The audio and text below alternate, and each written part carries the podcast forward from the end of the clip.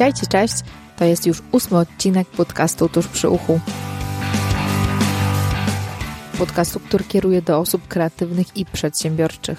Jeżeli interesuje Cię rozwój, zarówno w relacjach, jak i biznesie, zapraszam Cię do słuchania. Cześć, witajcie. W dzisiejszym odcinku mm, porozmawiamy o wielu rzeczach związanych z prowadzeniem biznesu online, ale głównie o tym, w jaki sposób budować społeczność, która jest skupiona wokół waszego biznesu, pomysłu, idei. I do tej rozmowy zaprosiłam kobietę, która jedną z najbardziej licznych grup na Facebooku, jedną z pierwszych tak mocno zaangażowanych. Do dzisiejszego odcinka zaprosiłam Urszulę Felep. Ula prowadzi biznes który kieruje głównie do kobiet, ale myślę, że mężczyźni też znajdą bardzo dużo wskazówek w tym odcinku, które mogą wprowadzić u siebie w swoich biznesach online oraz w komunikacji w social mediach.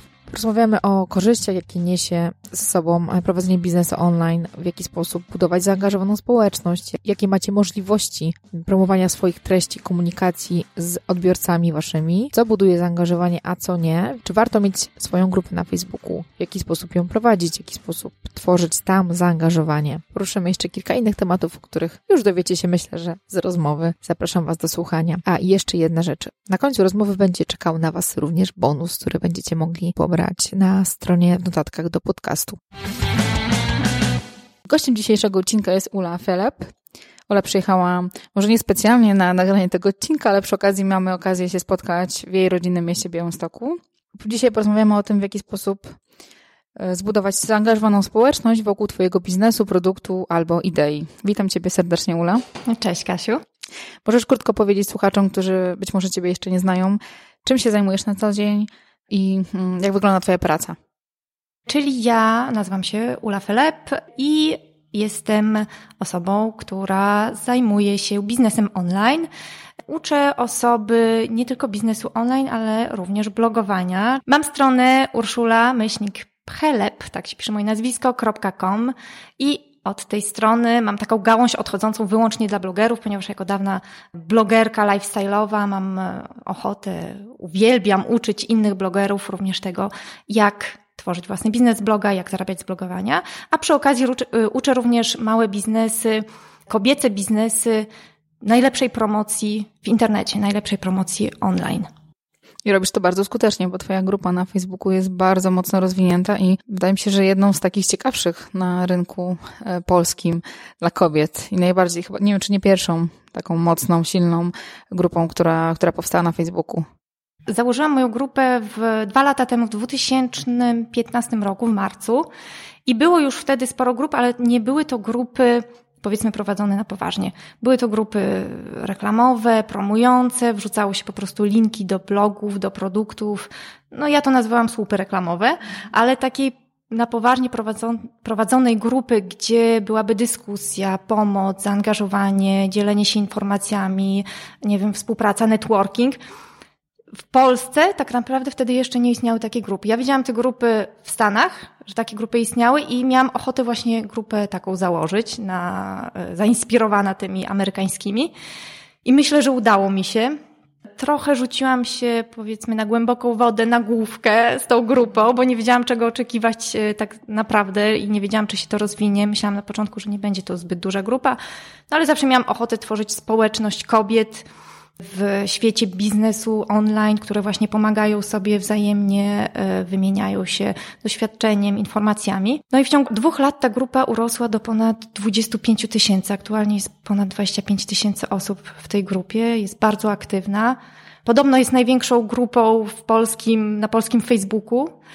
No i podobno najaktywniejszą biznesową grupą na polskim Facebooku. Mhm. Jak ta grupa ma przełożenie na Twój biznes? To znaczy, masz bloga, sprzedajesz swoje produkty, masz newsletter i inne rzeczy, które e, Instagram i tak dalej. Snapchat też? Snapchat też chyba. Snapchat też mam, tak. Mhm. Jak to ma przełożenie na ilość osób w innych miejscach? Czy e, Twoi czytelnicy, osoby, które, które komentują na blogu, to też są te same osoby, które są na Facebooku, czy nie ma takiego przełożenia?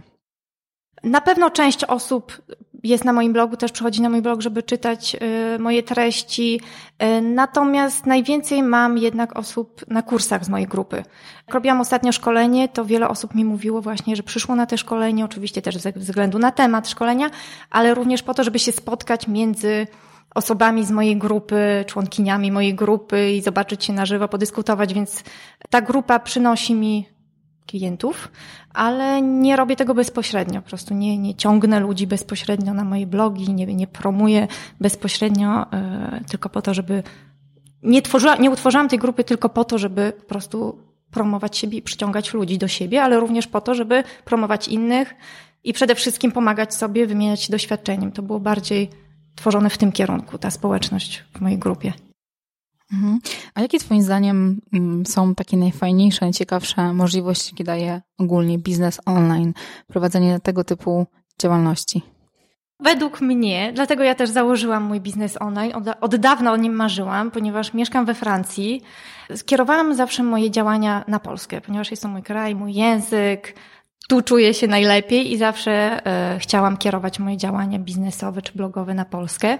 A jako, że mieszkam we Francji, nie było to powiedzmy zbyt praktyczne, żeby mieć biznes stacjonarny.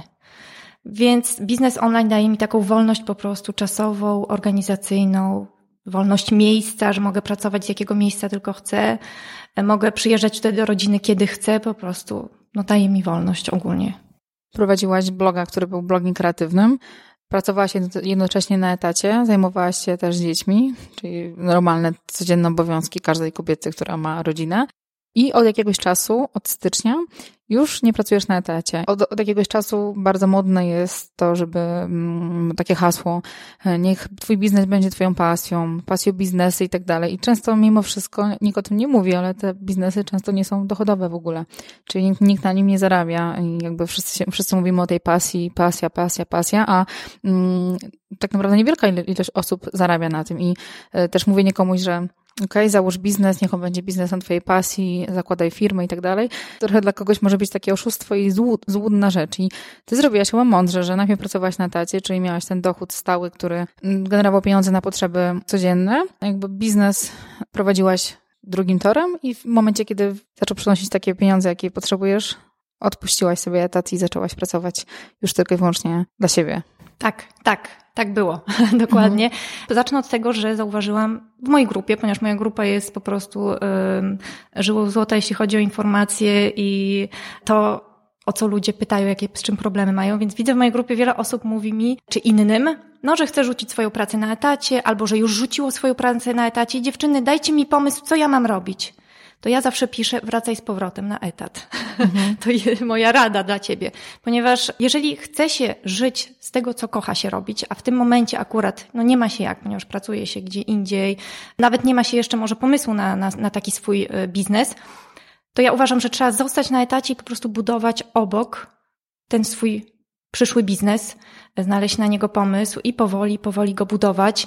I niech to trwa y, rok, dwa lata, a nawet pięć lat. U mnie to trwało pięć lat i ja nie wstydzę się tego mówić, bo naprawdę tyle mi to zajęło.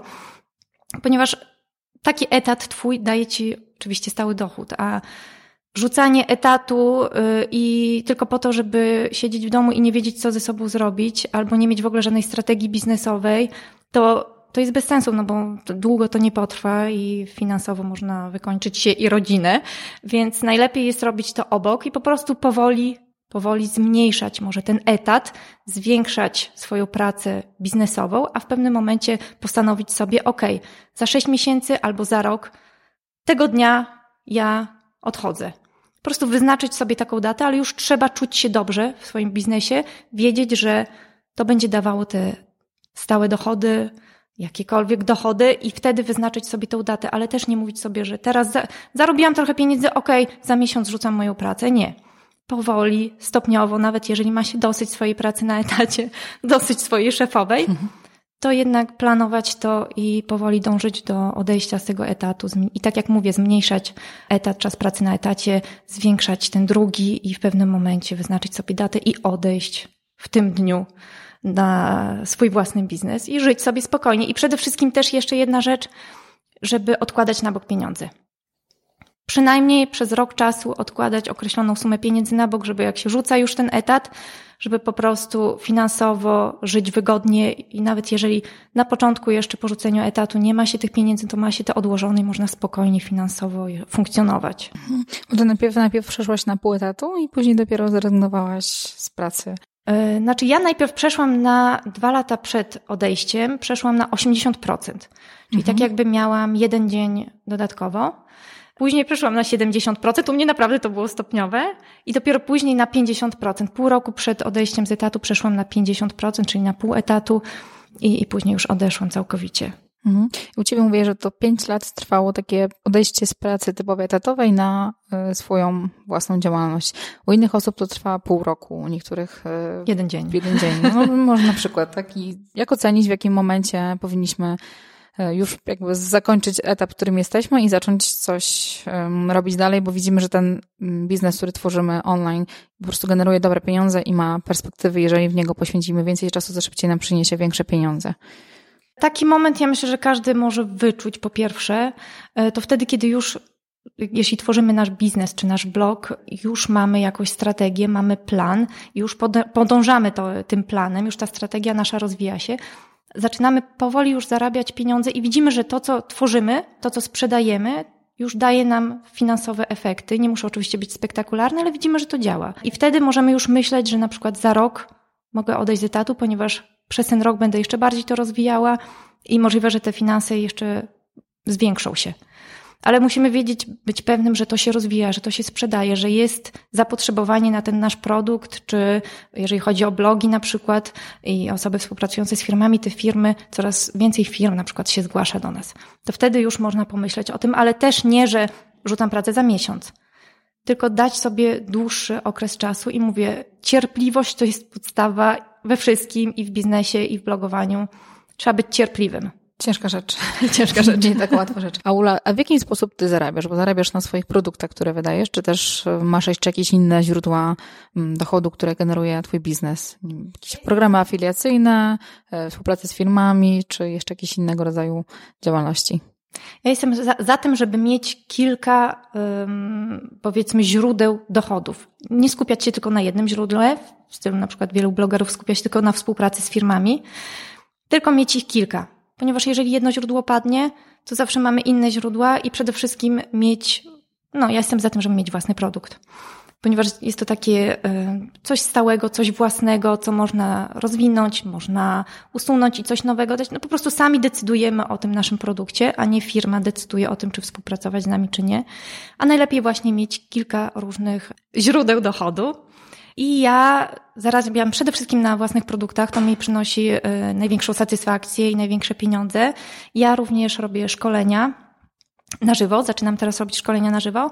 Jestem w programach partnerskich, zapisałam się na kilka programów partnerskich, które wykorzystuję, ale również współpracuję na przykład ze znajomymi blogerami czy osobami, które prowadzą własne biznesy online i które na przykład przy sprzedaży kursu współpracujemy razem, promujemy się i mamy od tego procent ze sprzedaży, czyli tak jak program partnerski. Co jeszcze? Możesz nam powiedzieć, jak, ile to jest, jakie to są procenty, czyli ile generują procent Twojego dochodu e, programy afiliacyjne, a ile Twoje produkty? E, moje produkty aktualnie, ponieważ programy e, partnerskie, afiliacyjne ja jeszcze rozwijam, mhm. jeszcze jestem na początku tej drogi. 70% są to moje produkty, Następnie 10% mniej więcej są to te programy partnerskie, afiliacyjne. I reszta jest to współpraca z firmami plus jakieś tam dodatkowe 5% innych, e, innych rzeczy, ponieważ też współpracuję z firmami. Weźmy sobie taką przeciętną osobę, która postanawia, że zacznie działać online, zakłada sobie fanpage, zakłada bloga, powiedzmy, że już coś prowadzi, czyli to nie jest osoba znikąd, ma pomysł na siebie i zaczyna swoją działalność. W jaki sposób ona powinna ocenić, po pierwsze, na jakiej platformie działać? Czy ma być to LinkedIn, e, czy to ma być Instagram, Snapchat? Od czego powinna ta osoba zacząć? Według mnie powinno się zacząć od własnej strony czy własnego bloga. Dla mnie to, ja to nazywam centrum dowodzenia, e, ponieważ jeżeli zakładamy fanpage czy na Snapchacie profil, przypuśćmy, że fan, Facebook zablokuje nasz fanpage, bo coś mu się nie spodoba, Snapchat padnie yy, i tak dalej, no to wtedy tracimy wszystko. A taka nasza strona, czy nasz blog jest takim centrum dowodzenia, który tak jak własny produkt, po prostu nim zarządzamy, to jest nasze, robimy z tym po prostu co chcemy i to jest zawsze stałe. A tak jak mówię, a media społecznościowe są powiedzmy ruchliwe, my nie, nie jesteśmy właścicielami naszego fanpage'a, więc od tego należy zacząć. I następnie są media społecznościowe aktualnie najbardziej aktywne, ale tak jak mówię to zawsze wszystkim, to się zmienia po prostu z dnia na dzień, z tygodnia na tydzień. Na Facebooku to jest z dnia na dzień, zmiany zachodzą. Jeszcze parę miesięcy temu Snapchat był szał na Snapchat. Bardzo dużo osób y, zaczynało zakładać tam konta, biznes i tak dalej i nagle Instagram postanowił zrobić coś, co robi Snapchat, czyli Instagram Stories, Instagram Live mhm. i Snapchat po prostu odszedł na dalszy plan, więc to może się zmienić z dnia na dzień, ale aktualnie, na dzień dzisiejszy, takimi najbardziej aktywnymi platformami, które polecam, to jest Facebook i Instagram może nawet na odwrót. Instagram i Facebook, ponieważ Instagram teraz bardzo duże tworzy zaangażowanie właśnie dzięki Instagram Stories czy Instagram Live. Facebook jest takim dinozaurem, po prostu numerem jeden ciągle na pierwszym miejscu jest Facebook, jeżeli chodzi o zaangażowanie, e, o miejsce, w którym trzeba być, o aktywność użytkowników. I jeżeli ktoś na przykład nas sprawdza, powiedzmy w cudzysłowie, sprawdza w internecie, to zawsze najpierw zajrzy na Facebooka. Jest to już taki odruch po prostu od tych paru lat. Dlatego na Facebooku trzeba być. Fanpage to jest po prostu portfolio nasze, na którym prezentujemy to, jak, jak działamy, e, co proponujemy, jak tworzymy zaangażowanie. Ale niestety ciężko jest, jeżeli chodzi o zasięgi teraz na Facebooku, jeżeli chodzi o, fan, o fanpage. Facebook bardzo obcina. Aktualnie na fanpage'u jedynie 2% fanów widzi nasze posty, gdzie parę miesięcy temu było to 8-12%, teraz to jest tylko 2%, ponieważ idzie w stronę reklamy.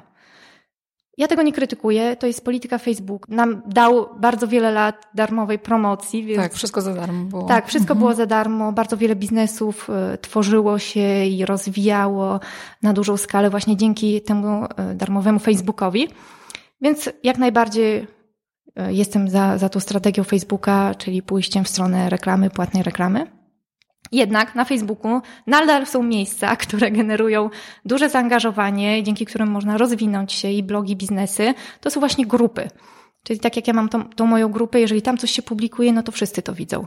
Może nie, za jakiś czas już tego nie będzie, też będzie jakieś cięte zasięgi. Właśnie ludzie zaczynają ostatnio y, mówić o tym, że Facebook teraz za grupy zacznie się zabierać, więc możliwe, że będziemy też płacić albo nie wszystko widzieć w grupach, ale jeszcze na dzień dzisiejszy grupy działają jak działają, czyli y, są aktywne, wszystko w nich widać, każdy post, który jest publikowany widać w nich y, i właśnie tak jak mówię, są bardzo aktywne. Tam aktualnie wszystko się dzieje to całe zaangażowanie, wszystko to się dzieje w grupach, a fanpage służą po prostu jako portfolio dla biznesu. E, na Instagram natomiast bardzo rozwinął się ostatnio w stronę Instagram Stories. Bardzo wiele osób ogląda na przykład jedynie Instagram Stories na Instagramie, a nie wchodzi na profile osób, nie ogląda tych profili z pięknymi zdjęciami, bo woli po prostu obejrzeć sobie taką powiedzmy mini telewizję, gdzie właśnie ludzie przedstawiają w formie slajd, to są e, krótkie zdjęcia, znaczy zdjęcia, krótkie filmy, czy boomerang, czyli to takie gify. I to w formie slajdów idzie jedno za drugim. Po 24 godzinach to znika, co się wstawia, więc to jest naprawdę fajna rzecz. Ludzie coraz bardziej kreatywnie tego używają, biznesy coraz bardziej kreatywnie tego używają, żeby pokazać, jak funkcjonują za kulisami, żeby pokazać człowieka, osobę, tworzyć właśnie zaangażowanie, przybliżyć swoich klientów. No i plus jest Instagram Live, gdzie można prowadzić na luzie live'y, więc Instagram teraz aktualnie jest numerem jeden dla mnie, jeżeli chodzi o, o platformy społecznościowe, mimo że powiedzmy e, informacyjnie przedstawiany jest to Facebook. Ale ja uważam, że coraz więcej osób aktualnie e, siedzi na Instagramie, a nie na Facebooku i, i przegląda. Ja też bardzo lubię Instagram, bo Instagram jest mm, taki bardziej czysty, można powiedzieć, bo na Facebooku jest wszystko. Jest mnóstwo rzeczy i są treści te słabe i te, mm, i te rzeczywiście wartościowe, a Instagram daje, można szybciutko, w bardzo szybki sposób wszystko zobaczyć ocenić oglądając różne rzeczy i rzeczywiście to jest fajna forma mm, i scrollowanie jest wygodniejsze niż na Facebooku i też inne osoby zupełnie są na Instagramie. chyba głównie Instagram, Instagram nie, nie, pamiętam ile procent, ale głównie to są chyba kobiety. Głównie kobiety korzystają z Instagrama, więc dla ciebie idealne. Tak. Jeżeli robisz biznes dla kobiet, miejsce.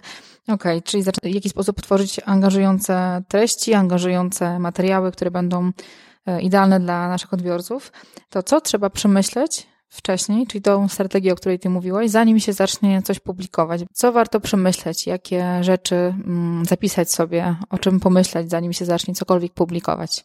Znaczy w ogóle należy zacząć od biznesplanu. I to ja nie mówię o tym biznesplanie, który przeraża wszystkim 200 stron i po, po, to, żeby na przykład uzyskać pieniądze, kredyt i tak dalej. Chodzi mi o biznesplan, który, którego ty będziesz używać jako e, osoba prowadząca biznes, który będzie po prostu taką mapą dla ciebie przez ileś tam lat w przód, który oczywiście można zmieniać w trakcie, ale żeby go stworzyć już od początku, wiedzieć, gdzie, w jakim kierunku rozwijać się będzie ten biznes. Czyli przewidzieć taką strategię, plan, przewidzieć e, materiały, narzędzia, jakich będzie się używało w celu właśnie rozwijania się, dążenia do tego Twojego celu przyszłego. No i oczywiście zacząć od określenia tego celu, czyli pomyśleć, gdzie się chce być za dwa lata, trzy lata, za pięć lat, najlepiej za pięć lat, gdzie się chce być w, w tym miejscu, w biznesie i po prostu do tego stworzyć ten biznesplan.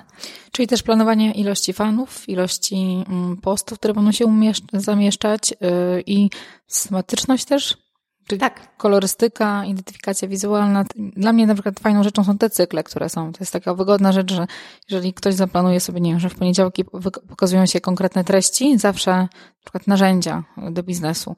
W środy mm, jakieś przykłady, case'y różne, tak? To jest bardzo wygodne, bo ktoś ma komfort taki, że nie musi od nowa wymyślać, co to będzie, tylko ma temat zadany i w ramach tego tematu musi coś sobie tam tworzyć. Czyli dobrze od początku jest zacząć, powiedzmy w cudzysłowie, na poważnie e, tworzyć wszystko e, w biznesie czy na blogu, a nie myśleć sobie, zaczynam, więc mogę zacząć byle jak. Nie, od początku trzeba już podejść do tego w, na poważny sposób. E, nie, musi, nie, nie musi się od początku mieć super logo i znaleźć swoje idealne kolory i tym podobne rzeczy.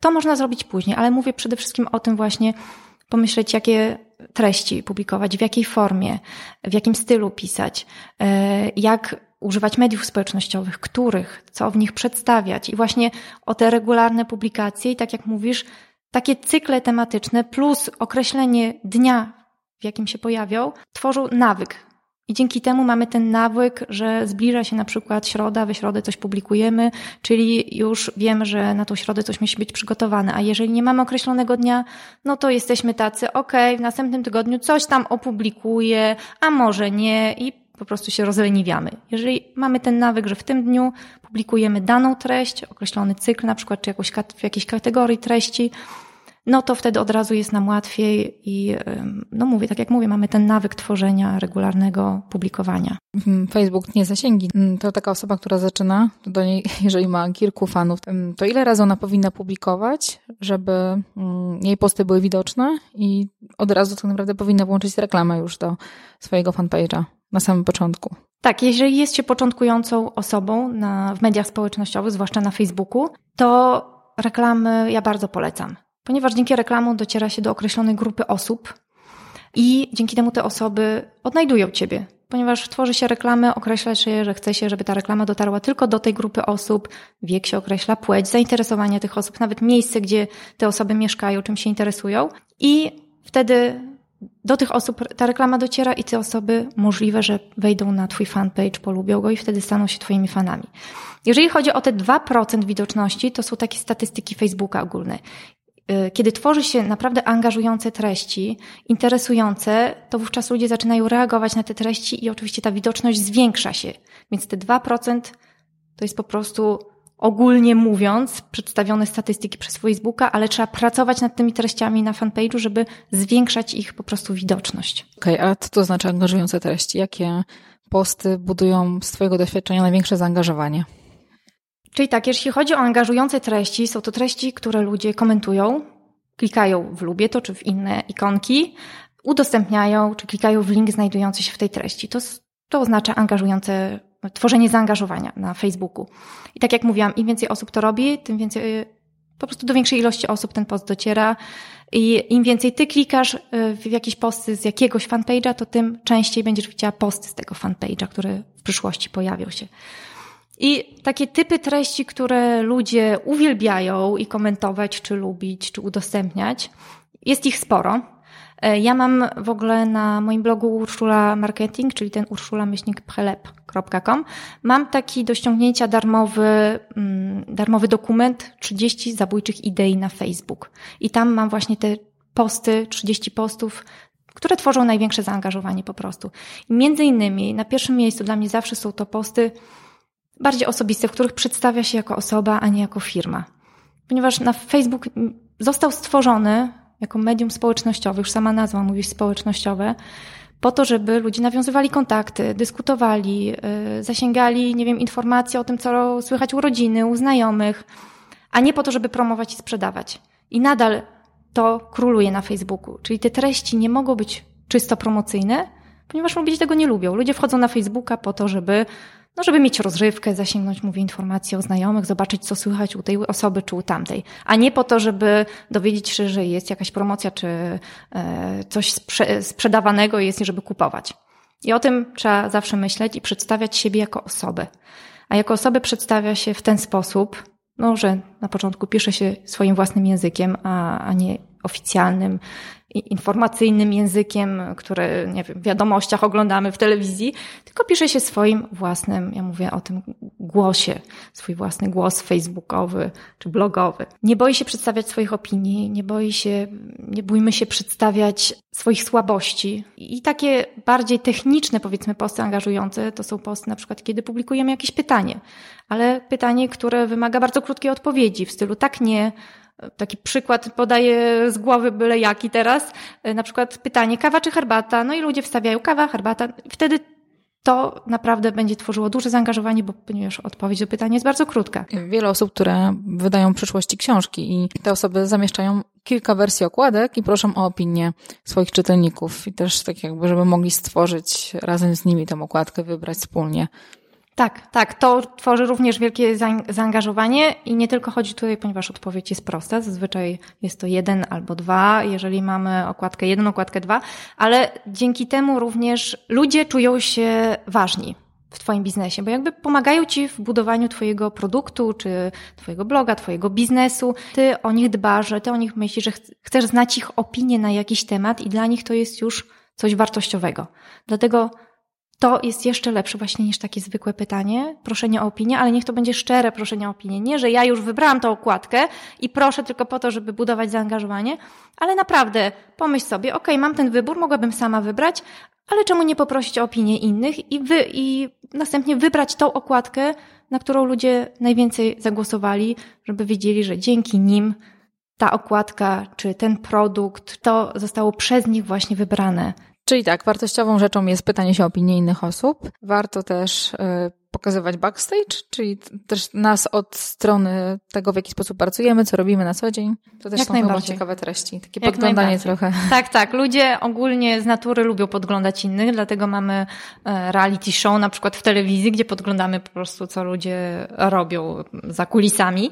I e, warto to przedstawiać. I nie intymne sprawy, jakieś bardzo prywatne, ale chodzi po prostu o przedstawianie tego, jak pracuje się za kulisami, czyli jak pracuje się poza tym, co widzimy w internecie, jak tworzymy na przykład nasz produkt. Ja bardzo polecam osobom, które na przykład y, tworzą produkty, piszą książki, czy nawet produkty elektroniczne, żeby pokazywały etapy na przykład tworzenia nawet na Instagram Stories, o których mówiłam. Po prostu każdego dnia pokazujemy jakiś etap tworzenia naszego produktu, co widziałam u jednej osoby, u Joanny Gołazy, yy, która jest autorką też książki Slow Life. I aktualnie ona stworzyła kurs online, i ona po prostu na Instagram Stories każdego dnia opowiada o tym, co ona robi e, ze swoim kursem, że nagrywa filmy, że musi często zmieniać ubranie, ponieważ wszystkie filmy w jednym dniu nagrywa już ubrań i brakuje. I to było mhm. bardzo lekkie, sympatyczne, z humorem, pokazywała jak zdjęcia robiła promocyjne i to wciągało i to dzięki temu ludzie zaczynali już poznawać ten produkt, wiedzieli jak ona go tworzy, co tam znajdą, że jest to wartościowy produkt i chętniej dzięki temu później kupują taki produkt. Więc jak najbardziej pokazywanie backstage'a. Michał Szafrański chyba jest mistrzem w tym, bo on twoją książkę, którą Finansowy Ninja chyba stworzył całą grupę, która była poświęcona mhm. temu, więc wszystko widzieliśmy, jak są drukowane książki, jak tworzone jest, więc to jest też rzeczywiście fajna rzecz, żeby dać poczuć się tak, żeby, że stoimy z nim w tej drukarni i oglądamy, jak ta książka się drukuje. Na Facebooku i też na Instagramie mamy mnóstwo narzędzi. Ostatnio bardzo modno to, co mówiłaś, jest i popularne Instagram Story, taki mm, Messenger Day bodajże to się nazywa. E, jeżeli na, tak jak u Ciebie jest ponad 10 tysięcy fanów na Facebooku, jeżeli coś udostępniasz na Messengerze, to większy zasięg masz niż na Instagramie, czy niekoniecznie? E, tak, na Instagramie mam mniej osób niż na Facebooku, co zauważam e, u wielu osób, że na, mhm. na Facebooku jest, zawsze jest więcej, e, większe są powiedzmy liczba fanów niż na Instagramie. Jednak ludzie nie przekonują się nadal do Messengera, do tworzenia tego, tych stories na Facebooku. Zaczęło się od Snapchata. Instagram powiedzmy e, skopiował to, e, a Facebook był na trzecim miejscu. Możliwe, że to chodzi o to, że na Facebooku jest zupełnie inna atmosfera panuje niż na Instagramie. Na Instagramie ta atmosfera ogólna jest o wiele luźniejsza, bardziej na luzie po, powiedzmy, niż na Facebooku, gdzie jest to bardziej oficjalne, tam są biznesy, to wszystko jest bardziej powiedzmy... Ułożone takie. Bardziej powiedzmy ułożone. Mhm. E, na Instagramie to jest właśnie tworzone bardziej na luzie. I jak, jeżeli ludzie tworzą to już na Instagramie, to im się nie chce e, podobnego czegoś robić albo kopiować na Facebooka. Nie wiem, możliwe, że to się rozwinie. Nigdy nic nie wiadomo z mediami społecznościowymi. Może Facebook coś doda do tego bardzo ciekawego, oryginalnego i wtedy ludzie przejdą, będą więcej mhm. tworzyć tego na Facebooku niż na, na Instagramie, ale w tym momencie Instagram jednak bije wszystkich na głowę i niestety a może stety, na Instagramie są jednak większe zasięgi, jeśli chodzi o tworzenie tych stories, tych Instagram stories. Mamy bardzo dużo możliwości. Mamy możliwość mm, płacenia za reklamy, czyli doładowywania sobie troszeczkę dodatkowo zdobywania klientów płacąc za nich w pewien sposób, ale też budowanie zasięgu organicznego i to, co zaczęłaś mówić, czyli budowanie postów, które angażują i plik, który będziecie mogli pobrać, my też umieścimy w linku mm, w notatkach do odcinka. Mamy możliwość tworzenia grup na Facebooku. Mhm. Znaczy w ogóle, jeśli chodzi o grupy, to nawet nie tworzenia grup, ale udzielania się, ponieważ grupy nie są dla wszystkich, nie wszyscy powinni w ogóle tworzyć grupy. Jeżeli są osoby naprawdę zmotywowane i chcą stworzyć taką społeczność na Facebooku, to jak najbardziej, ale trzeba wiedzieć, że to dużo pracy, dużo, dużo czasu. Ale w ogóle udzielania się w grupach, bycia w grupach na Facebooku. Jako ekspert, nie mm, tak, pomagania, konkretnie. Tak, tak, mhm. pomagania innym przede wszystkim. Wtedy ludzie zaczynają się tobą interesować, zaglądać do ciebie.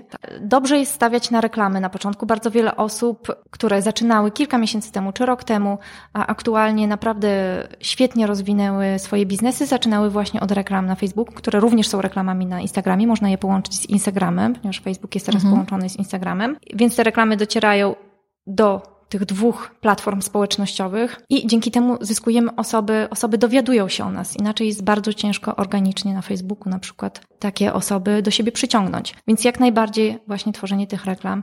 E, organiczne posty trzeba publikować, ponieważ na Facebooku jest to, Facebook jest Twoim portfolio, tak jak mówiłam, więc ludzie zaglądają tam, żeby zobaczyć, co robisz, jak to robisz, więc tam trzeba publikować regularnie. Regularnie znaczy codziennie, według mnie regularnie to jest codziennie, mhm. przynajmniej jeden post. Na Instagramie podobnie.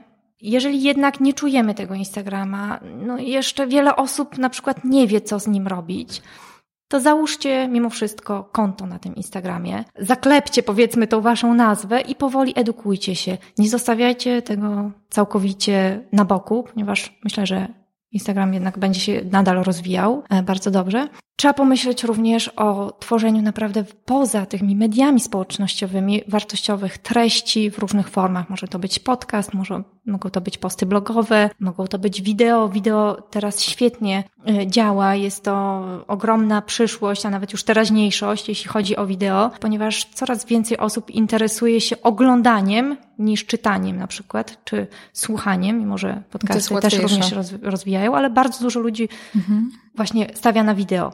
I też w mediach społecznościowych e, jestem za tworzeniem na przykład Facebook Live czy Instagram Live, ponieważ to również zbija większe zasięgi. Jeżeli publikujemy jakiś film na przykład na Instagramie, od razu widzimy, że dociera on do wie, o wiele większej ilości osób niż jeżeli zdjęcie opublikujemy, czy samą treść na Facebooku na przykład. Więc jeżeli zaczynacie promowanie w mediach społecznościowych, to ja jestem za tym, żeby tworzyć regularnie, przynajmniej raz w tygodniu, jakieś live'y albo wrzucać wideo na Facebooku, na Instagramie. Przynajmniej raz w tygodniu, może nawet częściej, ponieważ to przyciąga więcej osób, tworzy większe zasięgi niż sama treść, same zdjęcia. Mhm. Grupę, którą mamy na Facebooku, można podpiąć pod nasz fanpage. Od jakiegoś czasu jest taka możliwość. Tak, tak. I też ona jest widoczna. Tak, to jest e, aktualnie nowe, to od paru tygodni jest, że można właśnie pod, jeżeli posiadamy swoją grupę na Facebooku, to możemy podpiąć ją pod swój fanpage. Ja to aktualnie zrobiłam, mogę komentować albo jako osoba prywatna, znaczy konto osobiste, albo jako fanpage.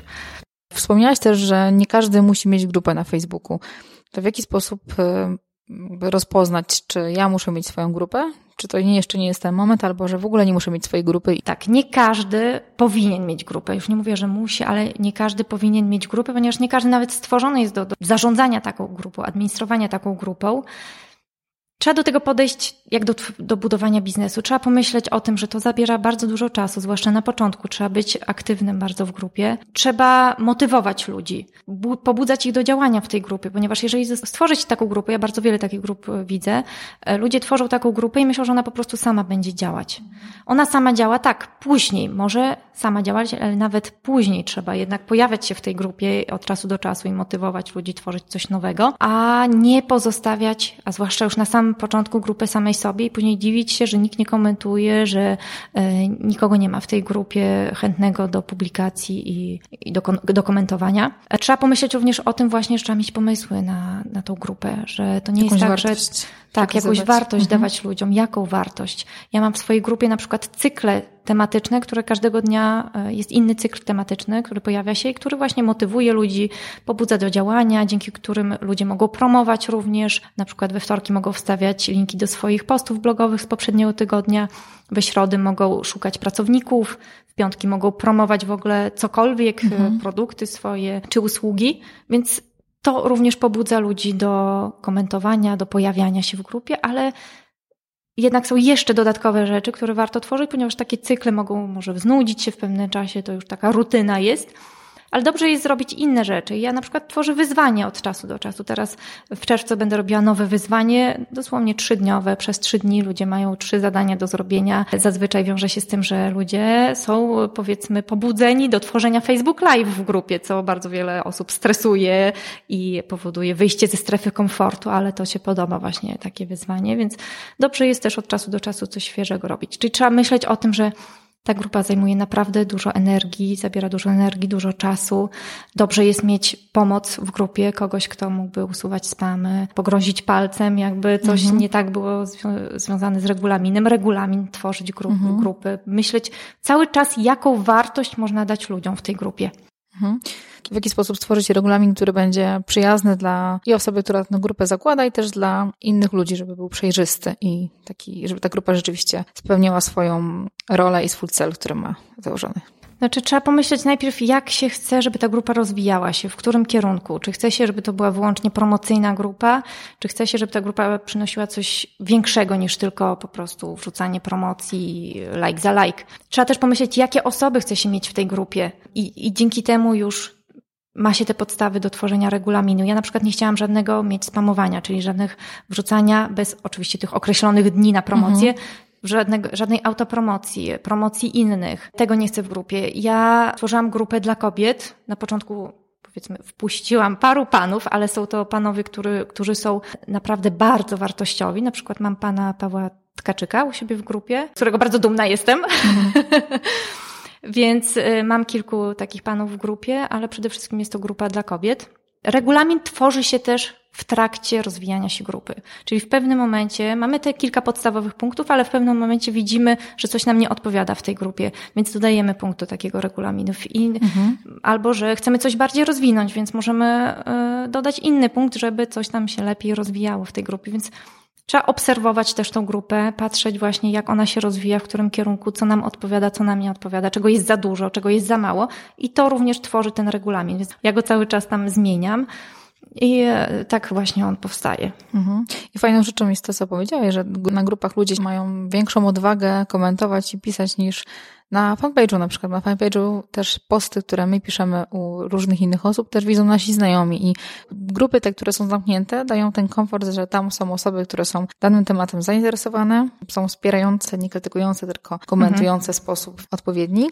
I to, co mówiłeś, że na grupach takich możemy bardzo dużo wartości dla siebie uzyskać. Wydaje mi się, że na takich grupach też się tworzą przyjaźnie. Jak najbardziej. Zauważyłam bardzo dużo e, właśnie przyjaźni czy współprac bardziej powiedzmy biznesowych. Nawet ostatnio osoba opublikowała u mnie, chwaliła się oczywiście nowym produktem, który stworzyła razem czterema czy in, pięcioma innymi osobami, które poznała tu w grupie. Po prostu w tej grupie one postanowiły, że razem coś tam stworzą i e, chciały to przedstawić w grupie i ja byłam naprawdę z tego bardzo dumna, ponieważ widzę, że ta grupa funkcjonuje i w dobrym kierunku idzie. I właśnie tak jak mówiłaś, jeśli chodzi o, o to, że ludzie publikują w grupach zamkniętych czy tajnych, tego nie widzą ich znajomi czy rodzina, to również ludzie lubią w grupach. A z drugiej strony jeszcze jedna rzecz, jeśli chodzi o grupy, bardzo ważna, to to, żeby ludzie dobrze się w niej czuli. Trzeba wszystko mhm. robić, żeby ludzie się w niej dobrze czuli.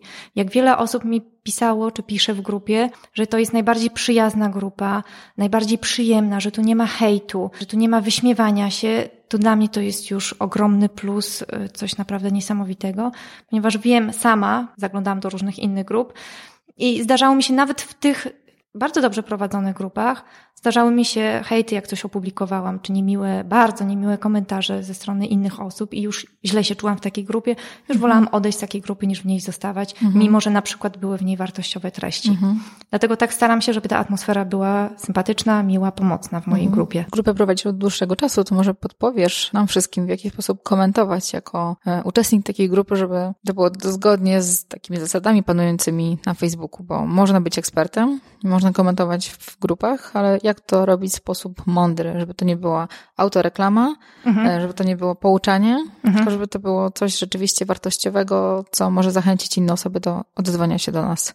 Przede wszystkim trzeba myśleć o tym, jak samemu chciałoby się być traktowanym przez inny, innych ludzi. To jest e, moja rada nie tylko jeżeli chodzi o grupę, ale w ogóle o życie całe w życiu, żeby traktować innych tak, jakby się chciało być samemu, samej traktowanym. To jest pierwsza główna rzecz. Druga rzecz to jest taka, żeby nie kombinować. Ludzie wyczuwają, jeżeli ktoś pisze posty niby takie, że chce zasięgnąć informacji, a przy okazji ja napiszę też o moim produkcie i tak dalej, to się wyczuwa. Najważniejsza jest szczerość, otwartość i chęć pomocy. Jeżeli będziesz pomagała, czy pomagał w grupach innym osobom, regularnie. Wystarczy zajrzeć codziennie przez parę minut do grupy, dosłownie 10 minut rano, 10 wieczorem do, do jakiejś swojej ulubionej grupy, czy dwóch ulubionych grup i po prostu odpowiedzieć na pytania w Twojej dziedzinie, w której Ty się czujesz dobrze, w której masz doświadczenie, jesteś ekspertem. Odpowiadać tak ludziom, ale codziennie, regularnie, to od razu ludzie Ciebie zauważą, zainteresują się tym, co robisz, y, zechcą wejść na Twojego fanpage'a, czyli nie można zapominać, że na koncie osobistym na Facebooku, żeby podpiąć swojego fanpage'a do konta osobistego. I dzięki temu będzie się budowało, powiedzmy, tą grupę swoich fanów, ludzie zaczną do ciebie przychodzić, zaczną interesować się tobą i będą mówić o tobie wszędzie. Ja mam parę takich osób w grupie, które naprawdę są bardzo pomocne ale nie dlatego, że one chcą budować swoje biznesy, tylko po prostu od, no, chcą pomagać innym. To wynika z ich natury. Z ich natury wynika. Mhm. Możliwe, że na drugim miejscu jest to również, że chcą rozpromować i budować swój biznes, ale naprawdę pierwszy i pierwsza ich motywacja jest pomoc innym osobom. I o tych osobach, to panie u mnie są w grupie przede wszystkim, które tak działają e, od roku i o nich już wszędzie się mówi. Naprawdę pomagają.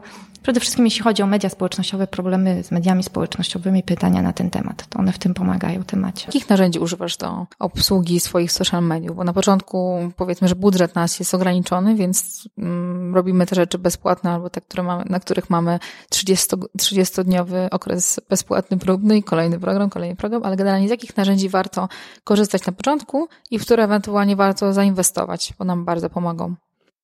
Na początku, jeżeli mamy ograniczenia finansowe, ja jestem za tym, żeby oszczędzać na początku, ponieważ ja y, na początku no, nie oszczędzałam i niestety potknęłam się na wielu takich narzędziach, które po prostu, y, no powiedzmy, że takimi błyskotkami były, a tak naprawdę nie były mi potrzebne, ale ktoś nam powiedział, że są i mhm. trzeba używać, a okazywało się, że można było to robić tanie albo za darmo. Więc jestem za tym, żeby jednak oszczędzać i y, zacząć no, od narzędzi albo darmowych, albo naprawdę bardzo tanich. Na przykład, jeżeli chodzi o programowanie postów na Facebooku, można to robić bezpośrednio na Facebooku, planować sobie posty na przykład na nadchodzący tydzień, czy na miesiąc nawet. Więc nie trzeba tutaj skomplikowanych programów. Można używać Hootsuite, e, który jest darmowym programem również do programowania na, na Facebooku czy na Twitterze.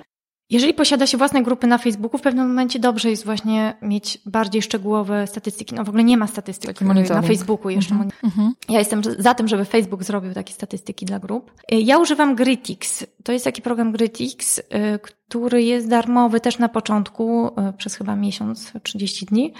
Później płaci się chyba 12 dolarów za miesiąc, więc naprawdę nie jest tego dużo, ale dzięki niemu na przykład mam bardzo szczegółowe statystyki od początku istnienia grupy związane z tym, na przykład kto jest najbardziej aktywną osobą, kto najwięcej komentuje, publikuje. Ja na przykład ostatnio zastanawiam się, czy nie będę usuwała osób, które na przykład tylko raz do grupy zajrzały od początku y, istnienia tej grupy. Więc natomiast do monitorowania innych, y, na przykład no bloga oczywiście używam Google Analytics, ale na przykład fanpage'a czy Instagram, no to używam statystyk, które proponowane są przez te platformy. Na Instagramie trzeba utworzyć konto biznesowe, żeby móc zobaczyć te mhm. statystyki, co bardzo polecam. Jest to darmowe i nie obcina zasięgów. Wiele osób mówi, że to obcina zasięgi. Nie obcina zasięgów, nie trzeba się martwić tym. I tak naprawdę na początku nie potrzebujemy wielu programów czy narzędzi. A do planowania postów na grupie? Bo nie możemy tego robić naturalnie. Tak, do planowania postów na grupie można używać Hootsuite. Nie powiem tego na 100%, ponieważ nie chcę kłamać, ale myślę, że na Hootsuite można programować posty na grupie, ale nie jestem pewna na 100%, jak mówię. Więc no, jeżeli ktoś ma czas codziennie e, publikowania na grupie cykli, to może to zrobić. Nie, nie trzeba od razu tworzyć codziennego cyklu jakiegoś określonego. Można zrobić na przykład dwa cykle tygodniowo w grupie na początku. A dopiero później sięgnąć po jakiś program, e, powiedzmy, płatny, który pomógłby nam w tym. Jest Post Planner, który kosztuje chyba 7 dolarów miesięcznie i dzięki któremu możemy właśnie publikować te cykle tematyczne w grupach. To na pewno wiem na 100%. No i tak jak mówię, kosztują 7 dolarów miesięcznie, więc to, na, to są mhm. powiedzmy grosze, e, jeżeli na, na poważnie myśli się o rozwijaniu grupy. Inne programy są już droższe. A ty w jaki sposób planujesz? Robisz to w kalendarzu papierowym, czy wszystko robisz tylko i wyłącznie online? Na Facebooku? Czy robisz to z dużym wyprzedzeniem, czy też robisz to spontanicznie na bieżąco? Ja jestem w ogóle zaprogramowaniem na postów w mediach społecznościowych, mimo że wiele osób na przykład jest przeciwko temu. Ale to zależy od nas. Każdy jest inny, każdy ma inną mhm. strategię, inne metody pracy. Jedne osoby wolą pisać każdego dnia, zaglądać na Facebooka, publikować coś. Inne osoby może mniej gadatliwe są i, mhm. i wolą na przykład programować posty. Ja jestem za jednym i drugim, mieszanką. I ja na przykład programuję e, bardzo wiele postów blogowych, przede wszystkim dawnych postów. Dzięki temu również wyciągam moje wartościowe treści z archiwum. One nie znikają gdzieś tam w archiwum moim blogowym. One po prostu kręcą się w kółko. Ja mam taki program, w którym planuję kategoriami moje posty. Jeżeli mm, ta lista tych postów kończy się w danej kategorii, to od nowa ten program pobiera od początku, czyli te posty kręcą się w kółko. Jest to program Meet Edgar, ale jest to już droższa inwestycja. Kosztuje on bodajże 70 dolarów miesięcznie teraz. I on wszystko sam automatycznie robi, tak? Znaczy ja muszę mm, wrzucić kategorie, mhm. określić jakie są kategorie i później pod te kategorie muszę wrzucić oczywiście posty i następnie zaplanować mhm. jeszcze mhm. dni, godziny i później on już automatycznie to robi Super. sam. Bardzo wygodne. I oczywiście rzecz. można to zmieniać, można to mhm. modyfikować. Warto planować i programować i wyciągać z archiwum stare treści i nie bać się publikować ich na przykład raz na miesiąc tych samych treści i za miesiąc znowu tych samych treści, ponieważ tak jak mówię, jeżeli 2% fanów to widzi, a nawet jeśli więcej, to zawsze ktoś tego nie zauważy. A jeżeli nawet ktoś zauważy drugi raz tą samą treść, to po prostu popatrzy na to, powie, ok, znowu to opublikowała i co z tego? I pójdzie dalej. Więc jestem za tym, ale z drugiej strony warto również na zmianę publikować takie bardziej spontaniczne treści. Jeżeli coś nas zainspiruje, jakaś, wiem, jakaś treść na jakimś blogu czy na jakiejś stronie, żeby to udostępnić, napisać parę słów od siebie. Jeżeli mamy coś na sercu, powiedzmy, chcemy czymś się podzielić, czy biznesowym, czy powiedzmy z zakulis, bardziej osobistym, to dobrze jest też właśnie wrzucić to, napisać o tym, przedstawić właśnie swoją osobę. I dobrze jest właśnie mieszać te, te dwie rzeczy. Według mnie. Bo biznes online, mimo że jest, y, tak jak sama nazwa mówi, online, możemy go robić z teoretycznie z każdego miejsca na ziemi, mhm. robić to samotnie, siedząc w pokoju, pijąc sobie kawę, to jednak mimo wszystko biznes online to są ludzie i nawet jeżeli nie mamy ich obok siebie, nie siedzą z nami przy biurku, to są po tej drugiej stronie i o tym chyba warto pamiętać. I to, co ja zauważyłam, jak, y, jak wy zaczęłyście się wszystkie razem współpracować z dziewczynami, czyli z Olą Budzyńską, mhm. z Ariadną, z Eweliną Móc, jeszcze z Kasią mhm. z workshop, tak, to, to grupa mastermind i też taka wspólna, mm, wspólna potrzeba interesów i też wspólne promowanie siebie, wspieranie siebie w tym, w tym coś, co jest, co jest dalej. I myślę, że te rzeczy, które um, jeszcze można dodać, to networking, mastermindy, e, wsparcie grupowe, to, co mówiłeś, czyli programy partnerskie, które wspólnie, mm, każdy mhm. wspólnie wspiera swoje tak. działalności, które są różne, tak? Bo nie jesteśmy w stanie z każdego tematu być ekspertami, ale możemy po, mm, połączyć się w takie grupy mhm. i wspólnie się razem wspierać. Co u Ciebie było taką najważniejszą rzeczą, która jeszcze Ci pomogła, mm, żeby Twój biznes rzeczywiście mieć te 10 tysięcy osób na Facebooku, 25 tysięcy osób w grupie i zaangażowanie duże? Znaczy to, co mówiłaś, networking, czyli poznawanie innych osób, y, współpracowanie razem i pomaganie sobie, promocja. To mi da, dało dużego kopa. Powiem tak, że Kasia z workshopa nie była w naszym mastermindzie, jest po prostu naszą dobrą e, koleżanką, ale byłyśmy właśnie we cztery, dwa lata temu chyba zaczęłyśmy na Skype'ie się wcześniej przez rok regularnie spotykałyśmy się raz w tygodniu na właśnie takie dyskusje związane z biznesem, rozwojem naszych biznesów i to takiego dużego kopa nam dało. A to też wszystkim, bo ja was obserwowałam i myślę sobie, Boże, tyle dziewczyn taki szum robią wokół siebie. Jeszcze robiłyście takie webinary, webinarium, tak? Ja oglądałam tak. też i widziałam, że to jest rzeczywiście fajnie, że tak wielu miejsc można usłyszeć o tych samych osobach i to jest rzeczywiście wspaniała rzecz. Jeżeli znaleźć taką grupę, która będzie wspierająca, będzie nas uzupełniała, mm, i kierowała też swoich odbiorców, bo każda z Was ma zupełnie innych odbiorców. Częściowo oni się na pewno połączyli, ale mhm. to są zupełnie inne, mm, inne rzeczy i zasięg też rośnie w taki sposób. Tak, tak, ale tak jak mówisz, właśnie uzupełniałyśmy się bardzo dobrze i mogłyśmy, e, znaczy dobrze jest tworzyć ogólnie, jeżeli ma się takie grupy wsparcia, tworzyć jakieś wspólne projekty razem, żeby dawać właśnie sobie takiego, takiego kopa, nie tylko motywacyjnego, ale również właśnie, żeby przynosiło to zasięgi, czy czytelników, czy klientów, dzięki właśnie takim wspólnym projektom. No i tak jak mówię, dzięki właśnie temu nie tylko miałyśmy nowe pomysły, lepiej rozwijałyśmy te blogi, ponieważ w grupie zawsze siła, ale od tego momentu tak naprawdę wyskoczyłyśmy do góry, powiedzmy, z naszymi biznesami. No i jesteście cały czas na rynku. Wszystkie tak, cztery. Jesteśmy nadal, jesteśmy nadal, nadal myślę, że silnie na tym rynku y, tworzymy nasze produkty, nasze treści, naszą markę również. Inna rzecz, jeżeli chodzi właśnie o zdobywanie zasięgów, czy o, o tworzenie silnych licznych grup, y, czy nawet społeczności, ogólnie społeczności, ponieważ społeczności to nie tylko grupy na Facebooku, mhm. ale społeczności tworzą się wokół marki, wokół bloga. To jest bycie sobą i naprawdę uwielbianie tego, co się robi i przekazywanie tej pasji. Ludzie od razu wyczuwają, jak ktoś jest naprawdę y, zakochany w tym, co robi, jak ma do tego pasję, jak on mówi, jak to przedstawia. Od razu to czuć i to po prostu przenika do innych osób. Te osoby chcą kręcić się wokół ciebie, jeżeli oczywiście zainteresowane są tematem, jeżeli jest to twój rynek docelowy, ponieważ one chcą ten kawałek ciebie mieć, tej twojej pasji, tej, tej, tej twojej miłości do tego, co robisz i one chcą po prostu być twoją orbitą, że tak powiem, być wokół ciebie, żeby troszeczkę tego też uszczypnąć. I to jest ważne, dlatego ważne jest tworzenie jakiegoś swojego biznesu z tego, co naprawdę uwielbia się robić, co nam się nie znudzi, ponieważ biznes to nie jest tylko po prostu kwiatki, e, tęcza i jednorożce i serduszka fruwające. Każdy dzień to jest wyzwanie. Jest bardzo dużo dni ciężkich, jest trochę od czasu do czasu płaczu, czy załam momentów załamania i tak dalej, więcej niż tych świetnych momentów, kiedy cieszymy się i czujemy się dobrze. Przyznam szczerze, że więcej jest tych cięższych dni niż tych lżejszych w biznesie, dlatego trzeba naprawdę uwielbiać to, co się robi. Inaczej po prostu to się porzuci, ponieważ nie da się rady, e, jeżeli chodzi o stres czy o nerwy. Mhm. Plus też biznesy online często są, jeżeli mówimy o takich, które, których ktoś promuje swoje produkty, Ktoś wyda książkę, która jest, e, raz się pojawia, później można, ta sprzedaż jest wiadomo, że na początku duża, później jest mniejsza. Tak samo kursy są mm, dwa razy w roku, trzy razy w roku, niektórzy częściej to robią i to są też takie strzały duże gotówki, mhm. a w tym innym okresie też trzeba jakoś gospodarować i też jest troszeczkę inaczej wygląda. To nie jest taka praca jak na etacie, mhm. w której jest co miesiąc jedna kwota, która wpływa na nasze konto, tylko trochę więcej trzeba tworzyć samemu. Mhm. Od stycznia pracujesz sama w domu. Dużym wyzwaniem dla Ciebie było jakby zorganizować się, ogarnąć się i stworzyć sobie takie miejsce, w którym będziesz pracować efektywnie. Znaczy powiem tak, nie mam, a nie wydłużyło mi się niestety to, znaczy niestety. Pół dnia poświęcam na moją pracę, a drugie, pół dnia mam moje dziecko w domu, ponieważ e, moje dziecko chodzi do przedszkola tylko rano.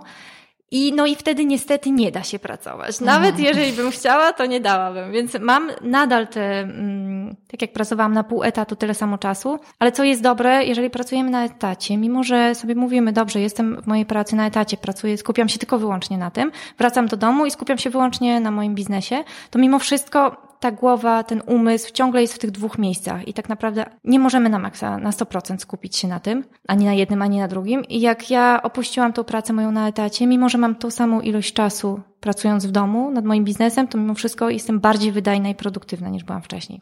No ale niestety nie mam aż tyle czasu, więc staram się organizować jak mogę. Ola, mówisz, że masz um, dziecko, które wraca ci z przedszkola wcześniej, czyli musisz pracować albo w nocy, albo rano. I jesteś rannym ptaszkiem, czy też siedzisz długo w nocy i pracujesz po godzinach? Znaczy ostatnio staram się wstawać wcześniej rano, nawet o 5.30 żeby po prostu na spokojnie zacząć dzień, ponieważ zauważyłam, że dzięki temu jak wcześniej wstaję, mam swój rytuał taki każdego poranka, e, na przykład przeciągam się spokojnie, coś poczytam na spokojnie, to wtedy od razu bardziej pozytywnie podchodzę do reszty dnia. Jeżeli wstaję później, to zazwyczaj, no, trochę jest gorzej, ciężej. E, I wtedy staram się coś zrobić, jedną ważną taką rzecz do tej ósmej rano, kiedy moje dzieci zaczynają wstawać, ponieważ na dziewiątą idą do przedszkola, do szkoły jedną jakąś ważną rzecz, y, którą chcę zrobić w danym dniu, to wtedy ją do tej ósmej rano robię, a później właśnie zajmuję się już dziećmi i wracam z powrotem około 9.30 i do tej 12.00 y, siedzę maksymalnie, staram się wykorzystać ten czas, ponieważ wiem, że mam tylko te parę godzin, więc na maksa staram się wykorzystać, ale wieczorami czasami również pracuję, nawet często, kiedy mam webinary, webinary mam wieczorami, czy jakieś Facebook Live i tym podobne rzeczy, więc później wieczorami jeszcze zdarza mi się zasiadać przed komputer i posiedzieć, ale niedługo, ponieważ jak, jako, że wstaję wcześniej rano, to długo też nie siedzę przed komputerem. To jest Twoim autorytetem, od kogo Ty się uczysz y, tego, co robisz, tak? Czyli biznes online, prowadzenia bloga, kogo obserwujesz, kto e, jest Twoim takim mentorem, nauczycielem? Czy to się zmienia? Nie ma, nie ma jednej jednej takiej osoby. Na początku była to jedna, później było, zmieniało się to. Aktualnie fascynuje mnie bardzo Gary Vaynerchuk, mhm. e, którego bardzo podziwiam za energię przede wszystkim i, i za wiedzę związaną z biznesem. Mm, nawet nie trzeba jakiś jego kupować książek, chociaż polecam bardzo, ale wystarczy oglądać e, te jego codzienne filmy, które na YouTubie ma, Daily V i naprawdę bardzo wiele się nauczyć rzeczy. Uwielbiam pasjami podcast Amy Porterfield. Ja uważam, że z tego samego, tylko jej podcastu, można nauczyć się tworzenia całego biznesu autentycznie. Nie trzeba nawet jakichś kursów skomplikowanych kupować, ponieważ ona wszystko mówi, wszystko przedstawia bardzo dokładnie, jeżeli chodzi o rozwój biznesowy. To są takie dwie osoby aktualnie, które bardzo lubię y, czytać, słuchać, oglądać. E, I lubię książki rozwojowe, nie tylko związane z biznesem, ale na przykład te poranne wstawanie dała mi książka Fenomen Poranka. Mhm. Właśnie lubię takie książki, które motywują mnie również do życia, dają mi coś nowego, inne spojrzenie, czy tworzą inny nawyk u mnie i to również pozwala mi lepiej zorganizować się na co dzień. Ale nie jestem perfekcyjna.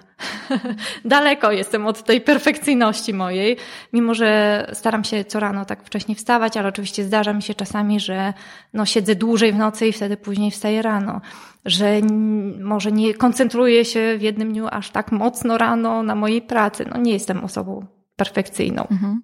Może takim podsumowaniem do naszej rozmowy będzie e, fragment z Garego. Ja pamiętam, ja mam jego książkę Zapytaj Garego mhm. i tam jest kilka elementów takich fajnych. Tam jest dużo myśli takich mądrych i które warto wprowadzić do życia, ale e, i w tej książce Garego i w ostatniej książce, którą teraz czytam, Esencjonalizm, jest rysunek, w którym mamy energię, jeżeli ktoś energię swoją um, wydatkuje w wiele miejsc, czyli robi to, robi to, robi tamto, mnóstwo rzeczy, to ta energia jakby idzie w różnych kierunkach i mhm. Mm, jeżeli byśmy ją wykorzystali w, jednym, w jedną stronę, w jednym kierunku, ona większą mocą, mhm. większą siłą e, pójdzie i będziemy i bardziej widoczni, i bardziej efektywni, i bardziej kreatywni. I o tym samym Gary mówi, że I to myślę, że to jest chyba ta największa trudność w dzisiejszych czasach, żeby mm, wybrać to, w którym kierunku iść, to czym się zajmuję, to w czym jestem dobry i mm, przestać się rozpraszać, tak? I iść w swoim kierunku, bo jest mnóstwo rzeczy, które nas rozproszą. Mhm. Jest mnóstwo e, propozycji, wyzwania innych osób, grupy na Facebooku, książki, mhm. kursy. Ja, to, tego... ja to nazywam mhm po prostu tym, co błyszczy, że po prostu ktoś mówi, że o to jest świetne i już mhm. lecimy, bierzemy tak. to. Coś tam gdzieś jest, trzeba się zapisać, biegniemy, zapisujemy się i tak naprawdę nie skupiamy się I nie na, robimy na tym, tak co najważniejsze. Rzeczy. Mhm. Mhm. A to jest chyba największe wyzwanie, bo ja sama mam z tym problem, że wszystko jest ciekawe i e, powiedzieć sobie stop, e, dam dwa, dwa dni na decyzję, czy wchodzę w to, czy nie. I mhm. chyba to jest kluczowe, żeby wybrać i iść w swoim kierunku. Robić swoje rzeczy dla siebie, i mocno mm, przemyśleć to, czy rzeczywiście to, co, na co się decyduje, chce robić, czy nie i nauczyć się mówić nie. Tak. Innym tak. osobom. Czy tak, masz tak, jakąś jeszcze poradę na koniec, Ula, dla osób, które chcą budować swoją społeczność? Takie trzy złote, złote porady. Trzy złote porady. No pierwsze, zaplanuj jakąś strategię. Tak jak mówiłam o tym biznesplanie. Mhm. Zrób ten biznesplan. Nawet jeżeli już zaczęłaś, zrób go w tym miejscu, w którym aktualnie jesteś, jeżeli go nie masz. I biznesplan można od ciebie też pobrać. Biznesplan można, bloga. E, można pobrać, ale to jest blogowy biznesplan, nie biznesowy. Na mhm. mojej szkole blogowania, ponieważ prowadzę szkołę blogowania jako gałąź dla blogerów mojego biznesu i tam można pobrać biznesplan dla bloga, ponieważ uważam, że blogerzy na poważnie podchodzący do swojego bloga, chcący stworzyć biznes z bloga, powinni również mieć taki biznesplan. Prosty, ale efektywny. Inna rzecz to bycie sobą, tak jak mówiłam.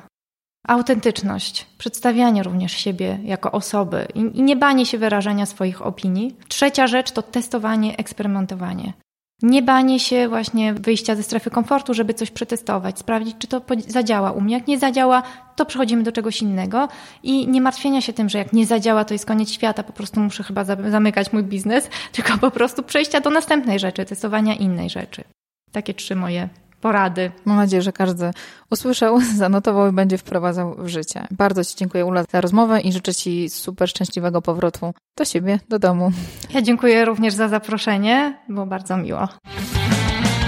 Słuchałeś właśnie rozmowy z Urszulą Felep. Ule możesz znaleźć na jej stronie na Facebooku oraz na Instagramie. Wszystkie materiały i linki do niej podaję w dodatkach do tego podcastu, więc wszystko, o czym rozmawiałyśmy dzisiaj, możecie tam znaleźć. Dziękuję Magdzie i Markowi, właścicielom szkoły językowej English Kids Club w Białymstoku, która umożliwiła nam nagranie tego wywiadu. Bardzo Wam dziękuję.